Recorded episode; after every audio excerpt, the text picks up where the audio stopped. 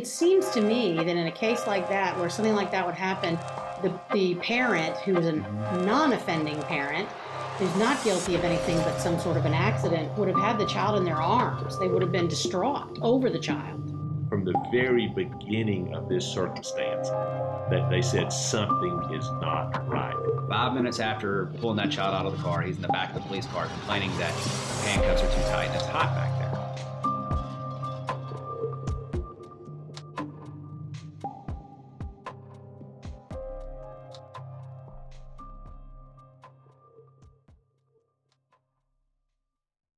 Y'all, you deserve professional hair color that makes you look your gorgeous best delivered right to your door. You can take your hair coloring at home to the next level with Madison Reed, and it starts at just $22. Women have had two options for coloring their hair for decades that at home color you got out of a box that's outdated, or going to the time and expense of a traditional salon. Many clients of Madison Reed comment on how their new hair color has improved their lives. Women love their gorgeous, shiny, multi-dimensional, healthy looking hair. This is game changing color you can do at home. And you'll look like you just came out of the salon. Madison Reed color is unique because it's crafted by master colorists who blend nuances of light and dark, cool and warm tones, and they create over 55 gorgeous multi-dimensional shades. Find your perfect shade at madison-reed.com. Best case, worst case listeners get 10% off plus free shipping on their first color kit with code BESTCASE. That's code BESTCASE. Hello, and welcome to Best Case, Worst Case. This is your host, Jim Clemente, former New York City prosecutor, retired FBI profiler, and writer producer on CBS's Criminal Minds, as well as creator of Discovery's Manhunt Unabomber. And today, with me live from Atlanta is. Hi, guys. It's Francie Hakes. How are you, Jim? I'm good. It's good to hear your voice, Francie. Thanks. It's great to have you here. Yeah, it's good to be with you. I'm sorry I'm at a distance, but I'm in Atlanta for a very special reason. We have a couple of very special guests today. I'm live with them in the Cobb County District Attorney's Office. We have the elected District Attorney, Vic Reynolds, and the Deputy Chief District Attorney, Deputy Chief Assistant District Attorney, right? Chuck Boring, who is the head of the Special Victims Unit. So I want to thank them so much for hosting me and agreeing to talk to us on Best Case, Worst Case. How are you all this morning? Fine. Thank you, Francie. Thank you, Jim, for having us. Thank you. So let's start a little bit with um, with the elected district attorney Vic Reynolds. Vic and I worked together um, way back in the day when I was a assistant district attorney here in Cobb County. And just for our listeners, Cobb County is uh, one of the Atlanta suburbs, and I prosecuted crimes against children cases here back from about 2000 to 2002. So it's nice to be home. Well, it's good to have you here, Francie, uh, and we remember you well. Francie was a tough prosecutor, very fair, and a lot of integrity, so it's good to have you back here. Thanks, Vic. Jim? Well, Vic, can you tell us a little bit about your professional background? Sure. Um, I have an interesting background. I started out as a police officer. I was a cop and uh, I was a beat cop and made detective after a couple, three years and uh, was in law enforcement for around five years or so before I decided to go to law school. I attended law school in Atlanta at Georgia State. I graduated in the second class uh, in a brand new law school. And from there, I became a prosecutor in Atlanta in, in the Fulton DA's office, which is downtown. Uh, Atlanta and left there and came up to Cobb, which is uh, where we're at now. I prosecuted up here for several years and was fortunate enough to be appointed to the bench at a very young age. I was 36 or so and became the chief magistrate judge of Cobb County, where I sat for almost six years running the drug court. Handled a lot of crack cases. That was during our crack epidemic. And after about five and a half, six years on the bench, I decided to go out into private practice and started a firm, a small firm, boutique firm, did only criminal defense work, did a lot of high profile work, and traveled around and tried a ton of cases as a defense lawyer and really missed public service. And um, the DA's job became open in 2012. I ran for the seat and was blessed enough to win. Uh, took over January 1 of 13 as the Cobb uh, district attorney and I'm starting just started my second term in January of 17. So been a DA. Yeah, that is pretty interesting. Yeah, that is pretty interesting. And Chuck, can you tell us about your professional career? Sure, much uh, less interesting. uh, I started out uh, straight out of law school. I went to law school at Georgia State as well. Graduated in 2000. Uh, started straight out as a prosecutor in the Coweta Judicial Circuit, which is south of the airport, more of a, a rural jurisdiction. Uh, prosecuted there about three and a half years, and then came to Cobb for my first stint. Uh, I actually joined not long after uh, Francie had left to go to the U.S. Attorney's Office. I was here a couple of years and then went to Atlanta to Fulton County uh, downtown Atlanta to prosecute crimes against children and uh, homicide cases for about five years. And then uh, I returned to Cobb County in 2010 uh, to join back with the Special Victims Unit. And I've been here since 2010. And now I, I supervise the Special Victims Unit and training for the DA's office here. Great. So I'd like to start with you today, Chuck, and ask you to tell us about your best case or your worst case from your professional career? Well, I think at this point in my professional career, uh, for a myriad of reasons, be it from a you know, philosophical standpoint, practical, legal standpoint, I'd say um, have got one case that is probably the best and worst case I've ever had to deal with, and that's uh, the state versus Justin Ross Harris. Okay, can you tell us what kind of case that was, Chuck? Uh, this was a homicide case involving the death of a 22 month old child uh, who was left in a motor vehicle for uh, seven hours on a hot summer day. Oh, geez, that that is a horrible case. Being raised in Georgia, I can tell you a hot summer day here means a really hot summer day that people, for example, in your current home state of California, just can't comprehend. I mean, it's it's hot.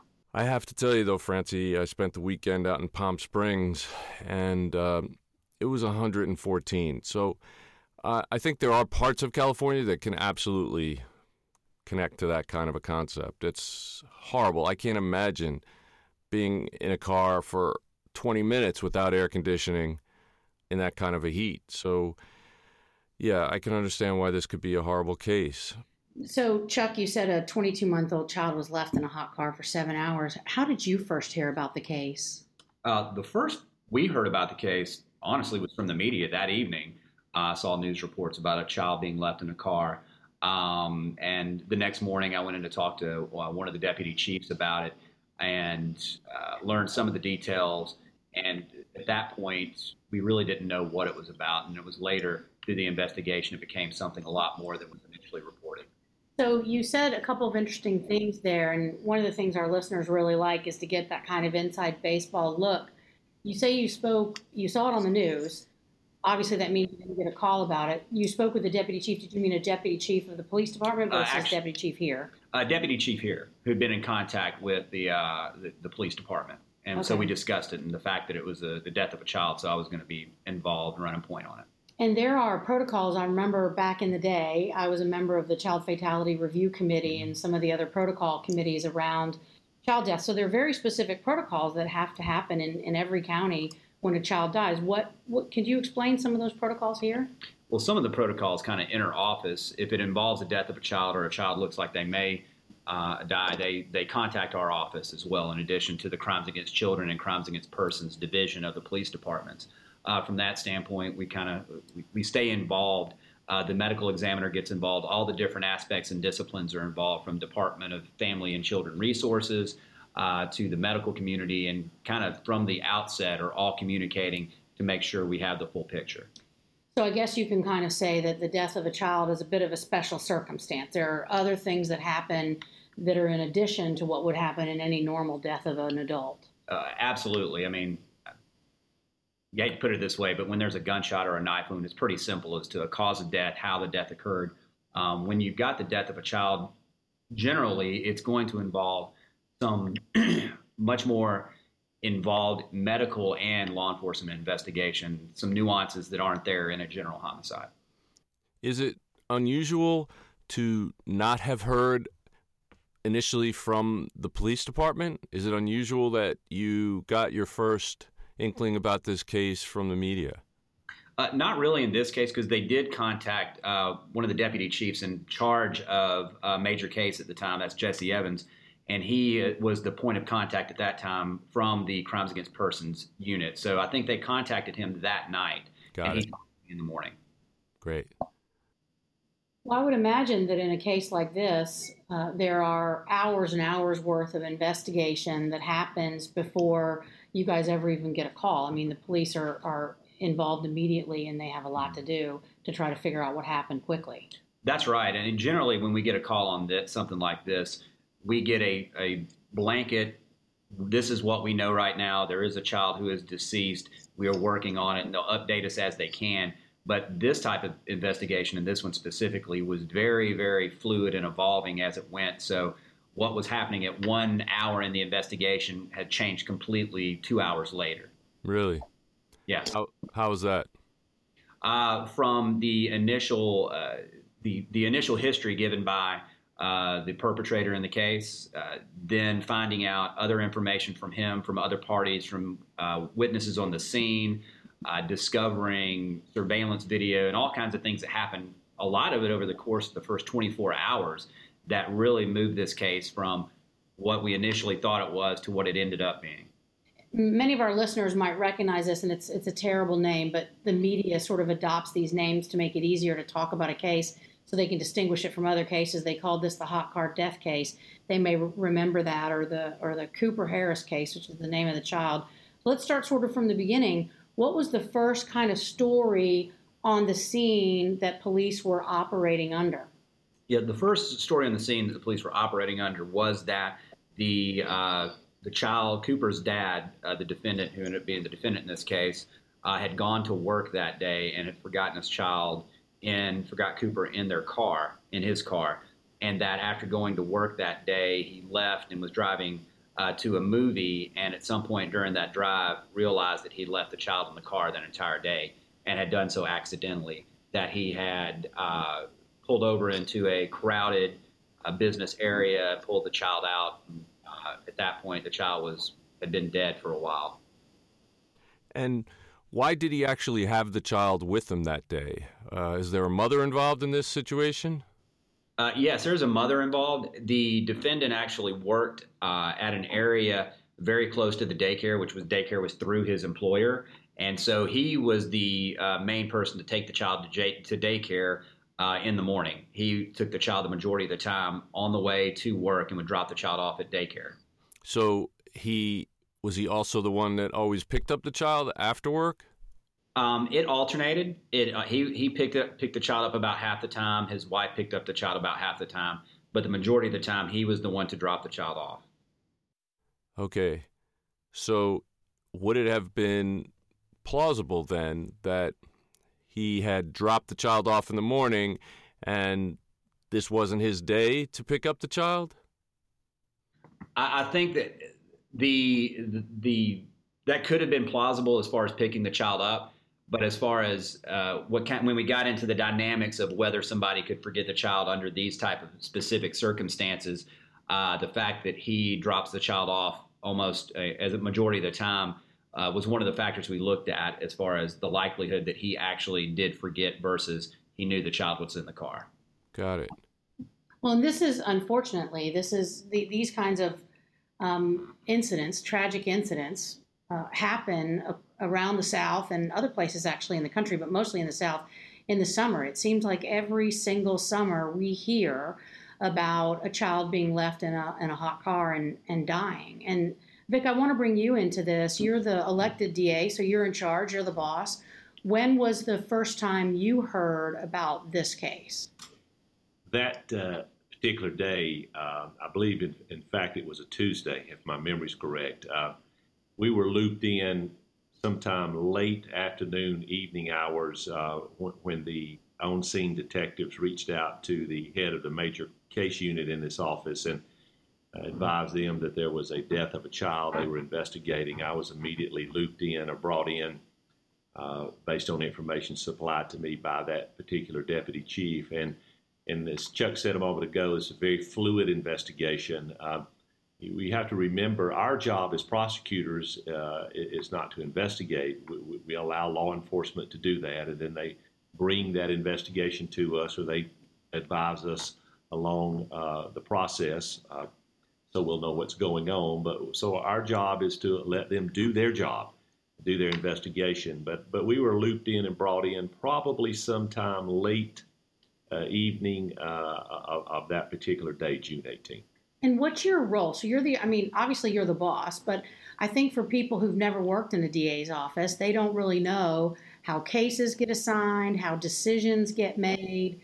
Uh, obviously, the day of the child's uh, death was not the day necessarily that you assigned the case, but what are you thinking at the time you hear that there's a child death and you may have to become involved? Well, you know, you certainly, um, it's very troubling, it's very disconcerting, you know, when a 22 month old child has lost his life based on the fact he's been left in a vehicle. Uh, we began learning information that that vehicle was, was being operated by his, by his biological father, that that father was supposed to drop the child off that morning. And so as the, as the case goes on, uh, particularly the first 12, 14, 16 hours, a lot of information is being thrown at us about what's going on with the case. So my role initially, as I said a moment ago, is to let that investigation work its way through the process to make sure that that, that uh, as much as we can, uh, law enforcement is doing what they're supposed to do uh, in a correct fashion. You know, we're very fortunate in this county. You know, we have about 750,000 people in this county, so it's a large county. We have a very uh, active, uh, progressive police department. They, this particular department, this particular unit, is crimes against persons. So these are the most experienced detectives who are on scene. Uh, they, they have their best crime scene folks out there. So we're letting them work. And at that point, my role is really just to let the investigation run its course. I'm not in a process or in a position yet where, as the elected DA, I'm having to make any decisions about the case. Great. And so, Chuck, at the at this point, you know, the first 12 hours you all hear that evening, so the child has now been dead for some hours. Uh, you hear about the case from the media. I assume at some point you talked to Jesse Evans, who's the head of crimes against persons. He's here in the DA's office. And then what happens next? Uh, from that point, I, I, just began a lines of communication with the, lead detective, Detective Phil Stoddard, in the case, and got updates from him going forward as far as what was going on. Uh, and any questions he had or concerns he had, he would run them by us if we had any advice or anything of that nature. Uh, basically, just keeping us up to date as to what was going on. Uh, and he let us know very early on that there was something different about this case. And so, tell us about that. What what did he think? Phil, and I know Phil Stoddard, very experienced detective. What did he think made this case different from you know what many people would assume was a tragic accident? Well, even initially, this was uh, as you know, I've I've actually handled cases like this before where we've had this type of scenario. In this case, at a bare minimum, he he was in his investigation had uh, turned up evidence that this was at a minimum some type of negligent homicide, and that some of the other evidence they turned up was beginning to point them toward the possibility that this was done intentionally.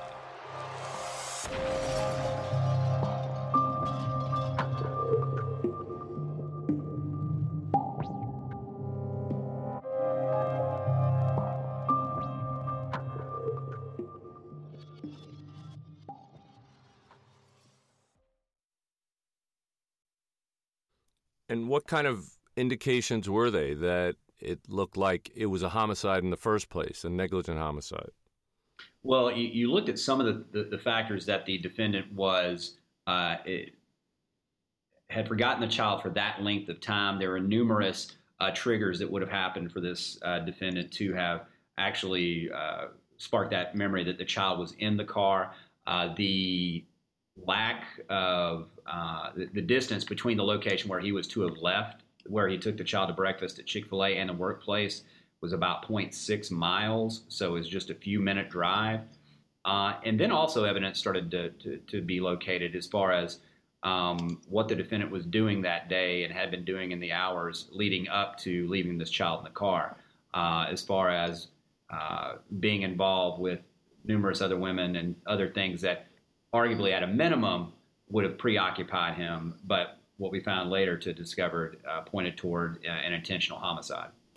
So, why don't you take us through what the uh, father's statement was the first time? Like, what did he say in the beginning when the investigation first opened?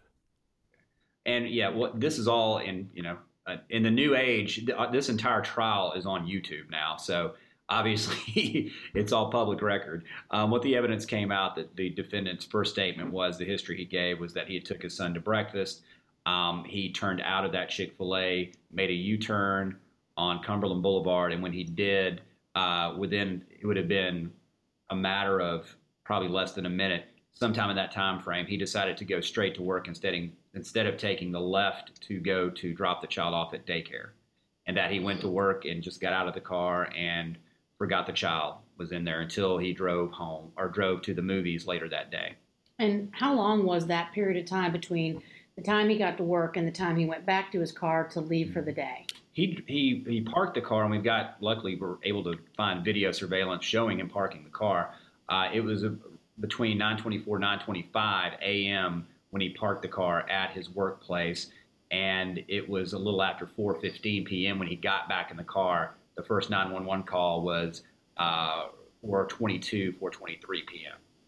Now, what kind of car? I mean, I have a ton of questions that I know came out at the trial, which I followed quite closely. But what kind of car was it? It seems a little odd that someone would forget their child, but it maybe depends on the kind of car it is and how far away from the driver they are. Uh, it was a Hyundai Tucson, which people have called an S- SUV. However, if anybody's seen one of these, it is a very, very small SUV.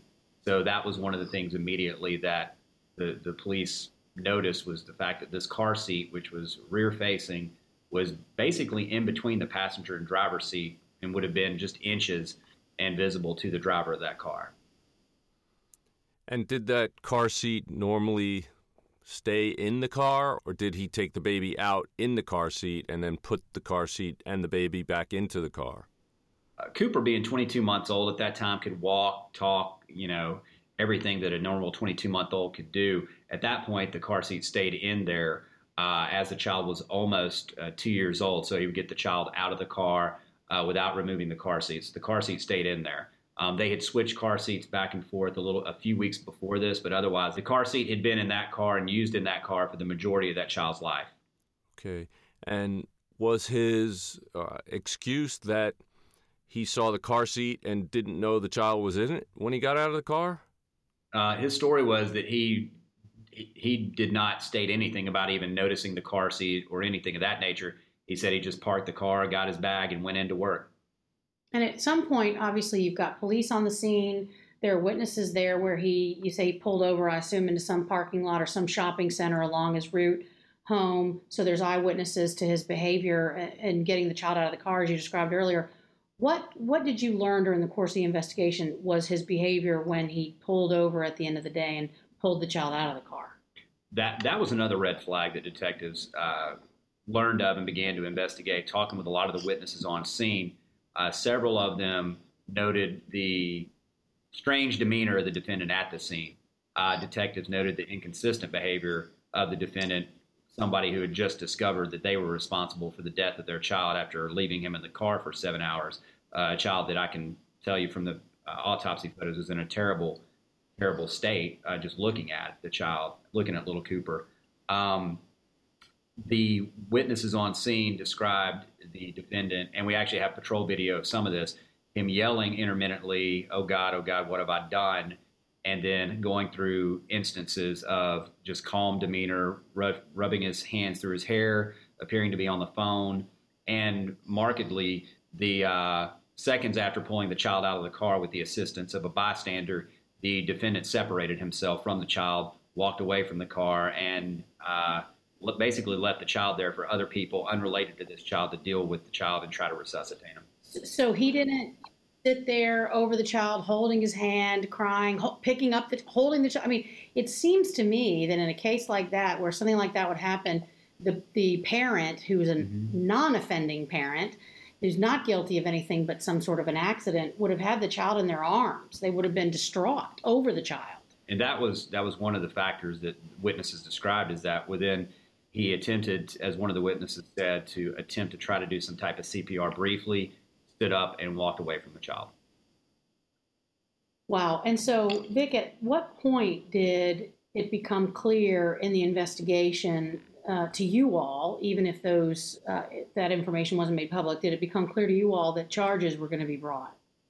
It wasn't uh, terribly long after the initial investigation ensued, the next day or so. In fact, ironically, I remember exactly where I was. I was speaking at a at a speaking engagement in northeast section of the county and uh, was in constant uh, communication w- with our folks and with the detectives and and uh, w- was advised that uh, warrants were going to be secured that particular day and then uh, the process started um, uh, the criminal process started then as he was arrested and charged with the offense of, of hurting his child. And that's one of the differences between the state and the federal system that was something that I had to get used to when I changed jobs, and that is the warrant process, which I think maybe a lot of people, our listeners, may not know, is that at, at least here in Georgia, in the state system, the police take the warrants. The assistant DA doesn't have to sign off on that. The police go and see a judge and get a warrant themselves as opposed to the federal system where federal agents are not allowed to get warrants. They have to go through an assistant U.S. attorney, and there's a lot of uh, collaboration in the process. Obviously, there was a lot of collaboration early in this investigation, but do you recall how long after the day the child died that it was that the police made the conclusion that the uh, that charges should be filed against the father? I think that the uh, well, yeah, I know that the detective. This is a question for Chuck, by the way the detectives, uh, after speaking with the defendant, I think they, they even before they interviewed him, they knew there was a possibility they were going to be arresting him for some type of uh, at least minimally negligent cruelty to children. Uh, after speaking with the defendant, interviewing him, and discussing it amongst themselves, uh, they decided to charge him with homicide based on the cruelty. And was that and was that the same day? That was the yes, the same day. That late, I think, late that night. Can we go back for a second and talk a little bit about the behavior of the father? Uh, first of all, what's his name? Uh, Justin Ross Harris. Okay. And so, Justin Harris, he went to the movie after work. Why would he go to the movies without his wife? He was uh, had agreed to meet up with some of his buddies who work for the same company but at a different location they were going to meet at the movies. Uh, that was just something they were going to do that day that they had talked about the day. Um, they had discussed it off and on the day before, but then solidified those plans that morning. Okay, so there's one aspect of this that behaviorally really stands out to me, and that is that he has a bystander help him remove the child from the car. I'm sure that over the course of that child's almost two years of life, that he got that child out of that car, what, hundreds of times by himself? Why did he need a bystander to help him get the child out of the car? That that's a great question. Um, I can know that the the bystander came up to him as he heard him yell out, "What have I done? What have I done?" and the bystander uh, stated that it looked like he was trying to get him out of the car seat, but appeared to be, quote, messing around. Uh, and so the bystander helped him get the child out, lift him up, and then uh, the child was placed on the pavement. Uh, yeah, that's that's also another another great indicator there. Um, placed on the pavement as opposed to being held by the father or placed on a sidewalk, the grass, a bench, something that probably was available. What was the location like? Well, there was. I mean, it was a parking lot of a, a busy business area with restaurants, things of that nature. Um, yet there was a, a grassy area right uh, right near there with a sidewalk and uh, eating establishment. So. Mm-hmm. Yeah, because we noticed uh, behaviorally in the behavioral analysis unit where I worked for a number of years while I was in the FBI, that many times when there are false allegation crimes, that the offender will attempt to bring in a an outside party to help with the quote discovery of the body or the criminal situation that they're alleging. And this seems to be very consistent with that. What do you think about that, Vic? Well, it's certainly something that caught uh, not only our eye, but the detectives. I think, as Chuck mentioned a moment ago, one of the things that really resonated with me uh, when this case initially began was the fact that these detectives, and, and as I said earlier, these are very experienced law enforcement guys. They've worked homicide scenes for a number of years. From the very beginning of this circumstance, that they said something is not right. Mm. They just knew it. They knew it, and and of course, of course, we all know that that is not uh, doesn't meet an evidentiary standard, but but it certainly raises flags with these guys where, where they said, you know, when we got there, when we got there on that scene and began conversing, we just knew something w- was not as it should be in this scenario. And so all of these factors began playing, and, and as, as we'll reveal, I'm sure, later in the investigation or later in the interview, even more and more and more began coming out during the course of this investigation. So we realized pretty quickly that we, in fact, had a criminal situation on our hands. Well, and before we get into more detail of the investigation itself and its sort of impact on, on you all and the law enforcement professionals working it, Vic, I'm curious about sort of the public aspect. I mean, I was in Atlanta then, and um, very quickly there were media reports of this happening, as there commonly are when a, when a child dies in an unexpected or unusual way. And so there are media reports coming in, and it's the narrative of the media is, oh, what a tragedy this man forgot his child in the car. So almost the the day it's happening and, and warrants are being taken, he's going to be arrested. The public's perception, at least driven by the media, is the man, the Ross Harris, is a is a victim. You know, it was a terrible, tragic accident. So how does that play into your decision making? And did you hear from the public? Yes, we we we certainly heard from the public, and I, I don't mean that in a flippant sense. You, you know, as an elected uh, individual, I, I, listen to what the public says. I'm, I'm aware of it, and, and I want want to be uh, knowledgeable about what, what their feelings are. But but I had promised myself when I took this job, and and I've tried to surround my, myself with really good prosecutors, and I promised myself that when we made a decision on a case, we we we make it based on two things: the facts and the law. We don't make make it on emotion. We don't make it on passion uh, and we don't certainly don't make it on, on the narrative that the media is portraying. But I will tell you that uh, the the first couple of weeks of this case was tough. It was tough uh, on me emotionally. It was tough on me as as a husband and a father. Uh, some of the things that were being said in blogs and and on uh, and, and, on media outlets. But again, that, that that's okay. That comes with the territory and uh, but, but yeah, initially at the outset, uh, the majority of folks, at least the ones we heard from, were, were adamantly opposed to charges being filed. Uh, and the narrative the media was driving then was that this was, in fact, an accident. So, Vic, when you say that about how difficult it was and, and what was going on, um, is that because the prosecutor's office doesn't engage in a PR campaign during these initial weeks and months of an investigation? That's part of it, uh, uh, Jim. And, and, in fact, you know, ethically, our standards, the bar uh, canons, prohibit us from from what we call extrajudicial comments or statements on, on pending criminal matters that haven't been disposed of. And so we have to be extremely careful. And the reason we do that is is is uh, is is, uh, uh, is several. One one of which is we want to protect the due process rights of that very individual who's being charged. That's kind of ironic, you know. Here we are charging somebody. The people and the, the general public perception is he shouldn't be charged, and so to protect him, we keep our mouth shut. Uh, but but that's again, it comes with the territory of this particular job. The second reason is what we don't want to do is we don't want to broadcast things out in public that will eventually affect a potential jury pool in the event the case is going to be tried. I've had the fortune, I won't say good or bad, but I've had the fortune of trying high profile cases before. In fact, I had tried a couple, uh, including one that was a death penalty case. That that at, in the middle of it, I thought to myself, Vic, you'll never be involved in a case with this much media attention again.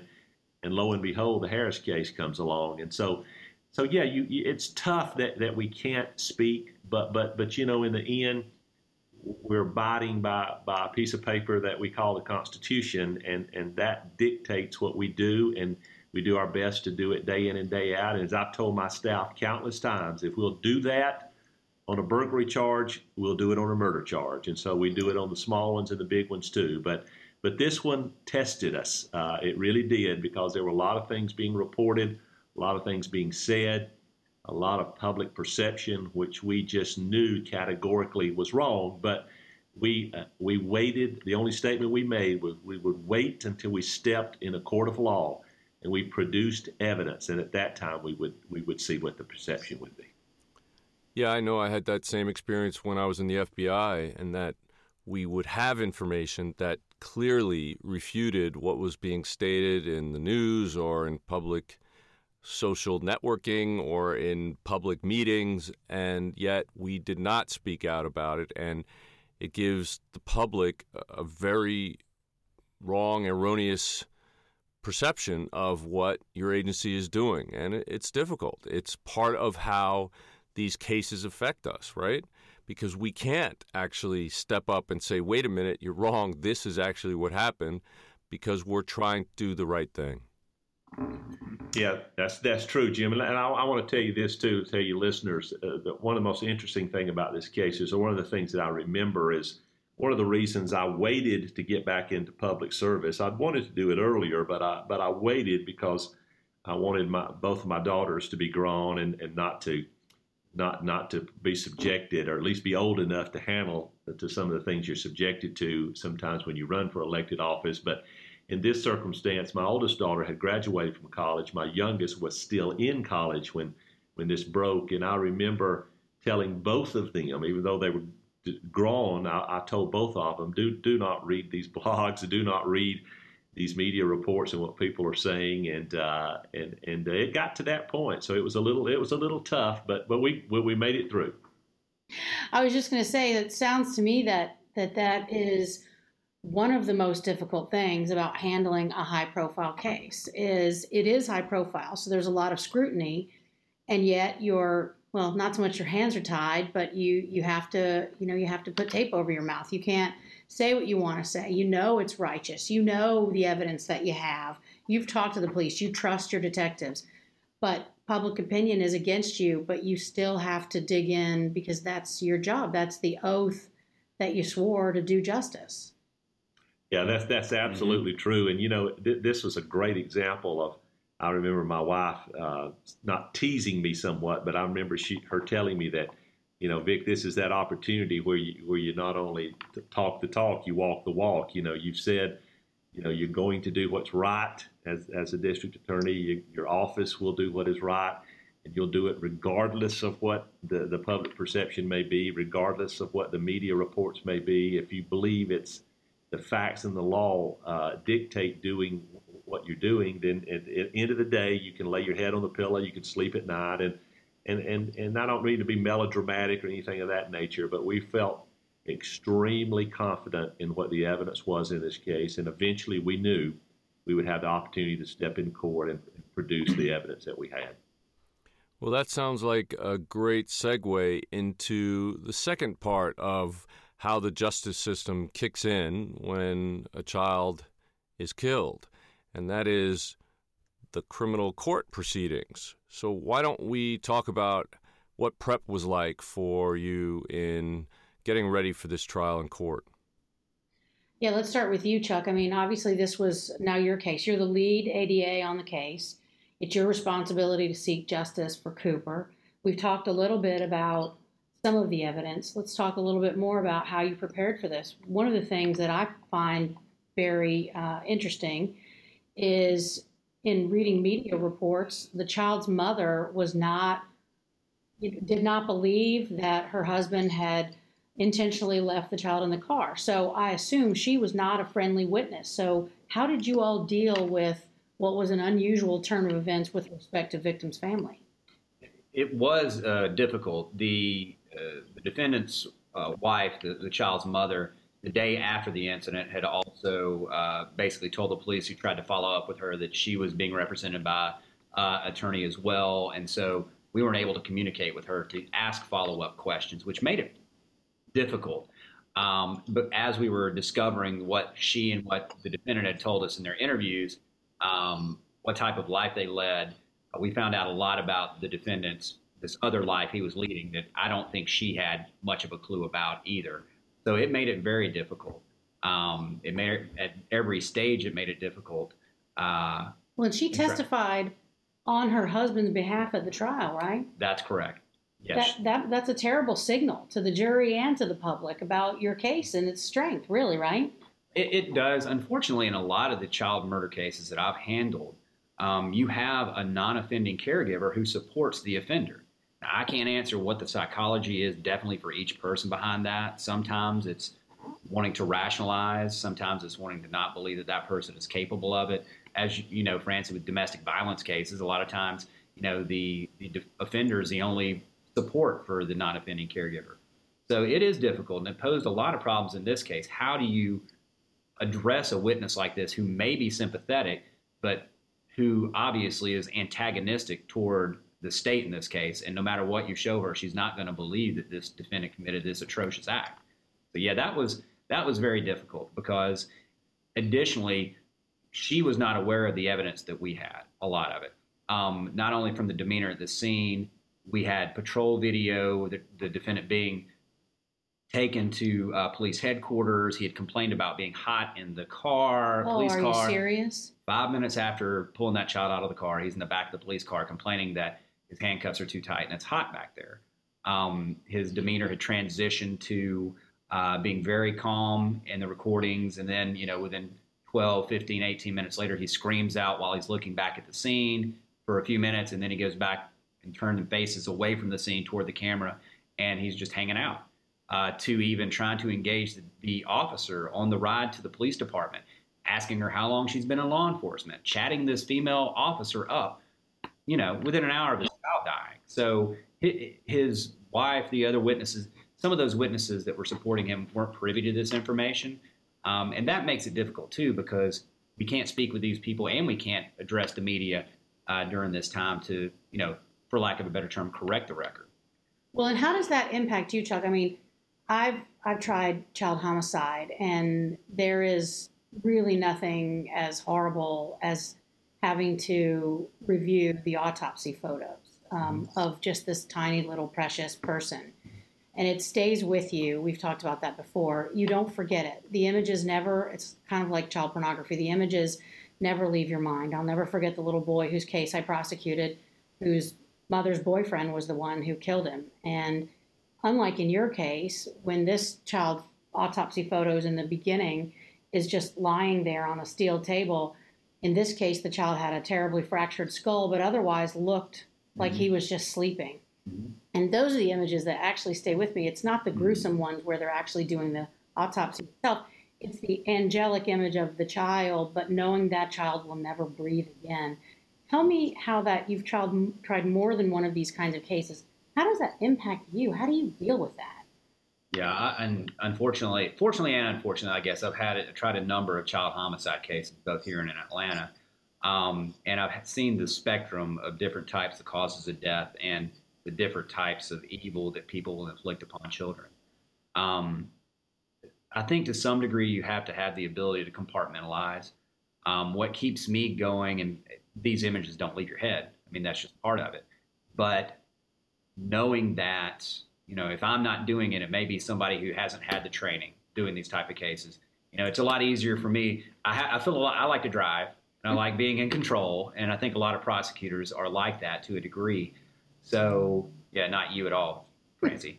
Um, but it, it, it, that helps me go to the next one that I know that I'm doing good, that my kids are going to be proud of what I'm doing and that I'm confident in had, having had the training and experience doing this, that somebody needs to stick up for these kids because they don't have anybody else to at this point to speak for them. Chuck, you're so right that these kids don't have anyone else to speak for them. And I so appreciate you and Vic inviting me here, having this interview, talking about behind police lines insight into the Cooper Harris case. Jim and I are really looking forward to talking to you about the trial itself and more insider insight on how trials work and how they impact you as justice professionals. I want to thank you again for joining us. Can't wait to hear the rest of your interview. Jim, thanks again from California. And to our listeners, Thank you for listening to Best Case, Worst Case. You can subscribe to Best Case, Worst Case on Apple Podcasts, Spotify, TuneIn, or your favorite listening app. Best Case, Worst Case is an XG production. Produced by Jim Clemente at Empire Studios, LA. Engineered and edited by Terrell Parham. Music by Simba Sumba. And hosted by Wondery.